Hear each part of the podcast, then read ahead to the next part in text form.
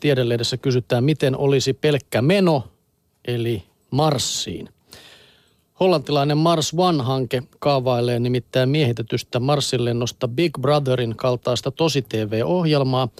Suunnitelman mukaan ensimmäiset neljä astronauttia lähtisivät matkaan syksyllä 2022 ja siitä eteenpäin pioneereja seuraisi neljä uutta lentäjää joka toinen vuosi. 2033 Marsissa asuisi siis yli 20 ihmistä.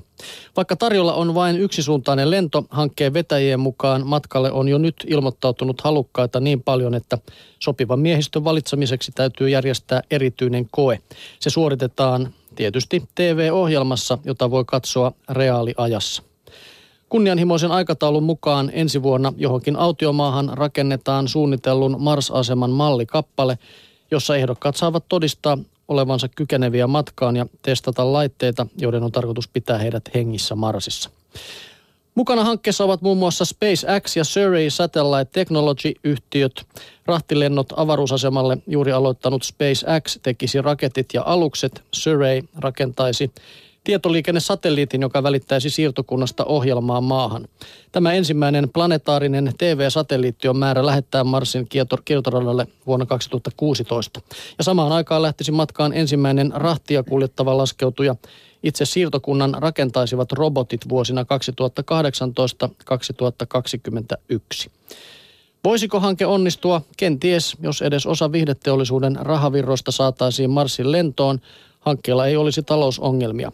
Eettisesti hanketta voi pitää kyseenalaisena, mutta eivät Amerikan tai Australian siirtolaisetkaan suunnitelleet tulevansa takaisin. He lähtivät asuttamaan uutta maanosaa. Onko Jussi koskaan tuntunut siltä, että olisi ihan hyvä idea ottaa se yhdensuuntainen matka Marsiin? Ei ehkä sinne asti kyllä ole ihan tullut. Pysytty tällä planeetalla kuitenkin. Okei, no mä oon välillä harkinnut sitäkin, mutta ei, ei nyt juuri tällä hetkellä. Veijo Hietala kirjoittaa Tiedelehdessä, että TV pitää puolensa vaikka netissä. Media-uutisointi suosii vastakkainasetteluja myös mediasta uutisoitaessa. Pitkään toistensa vihollisina nähtiin elokuva ja televisio.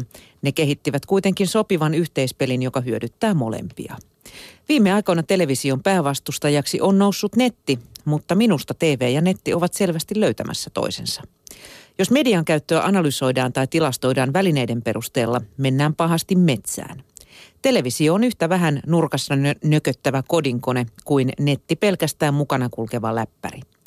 TV-uutiset ovat TV-uutiset. Katsoi niitä TV-vastaanottimesta, tietokoneesta tai kännykästä. Vastaavasti TVstä voi nykyään surfata nettiin katsomaan vaikka nettiarkistoon tallennuttuja TV-ohjelmia.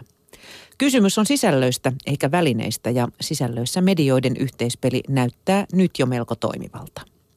Kun sanotaan, että nuori polvi suosii nettiä television kustannuksella, ei kerrota vielä yhtikäs mitään. Kuten kaikki tiedämme, netti on vain teknologia, jonka avulla voi käyttää lähes kaikkia perinteisiä medioita, lukea kirjoja ja lehtiä, kirjoittaa kirjeitä, soittaa puheluita ja katsoa elokuvia ja televisiota. Ainakin minua kiinnostaisi tietää, miten eri ikäpolvet nettiaikansa jakavat, mutta kattavia tutkimuksia ei ole silmiini osunut. Ehkä monet tekevät kuten minä, vietän pari-kolme tuntia putkeen netissä televisiota katsomassa. Näin Veijo Hietala. Juu, ja sitten vaikka Marsiin meno tuntuu huikealta, niin kyllä tältä maan päältäkin löytyy sitten ihmeellisiä juttuja. Otetaan tähän pari vielä katsauksen lopuksi näitä tekniikan ihmeitä. Tulevaisuudessa syöpää hoidetaan nanokokoisilla roboteilla, näin kertoo tieteen kuvalehti. Ja nämä robotit kulkevat sitten ihmisen elimistössä etsimässä syöpäsoluja ja kun robotti löytää etsimänsä, se päästää ainetta, joka tuhoaa syöpäsolun. Lääkeaine on kaksiosaisen DNA-pätkistä kootun kuoren sisällä. Se avautuu, kun robotti osuu syöpäsolun pintaproteiineihin. Että ihmisen sisälle mennään sitten robotilla. Juu. Ja sitten vielä kuullaan tekniikan maailmasta farkuista, jotka puhdistavat ilmaa miten voi parantaa pesuainetta, joka jo erottaa liian hyvin, vaikka tekemällä pesuaineen, joka saa vaatteet puolestaan puhdistamaan ilmaa. Brittiläiset Sheffieldin yliopisto ja muotiopisto London College of Fashion ovat kehittäneet pesuaineen nimeltään Cat Glow, joka sisältää mikroskooppisia titaanidioksidihiukkasia. Ne tarttuvat vaatteisiin pesussa ja vaatteiden käyttäjän kulkiessa ulkona ne toimivat katalysaattorina ja hajottavat typen oksideja 5 grammaa päivässä, eli saman verran kuin tavallinen henkilöauto niitä tuottaa.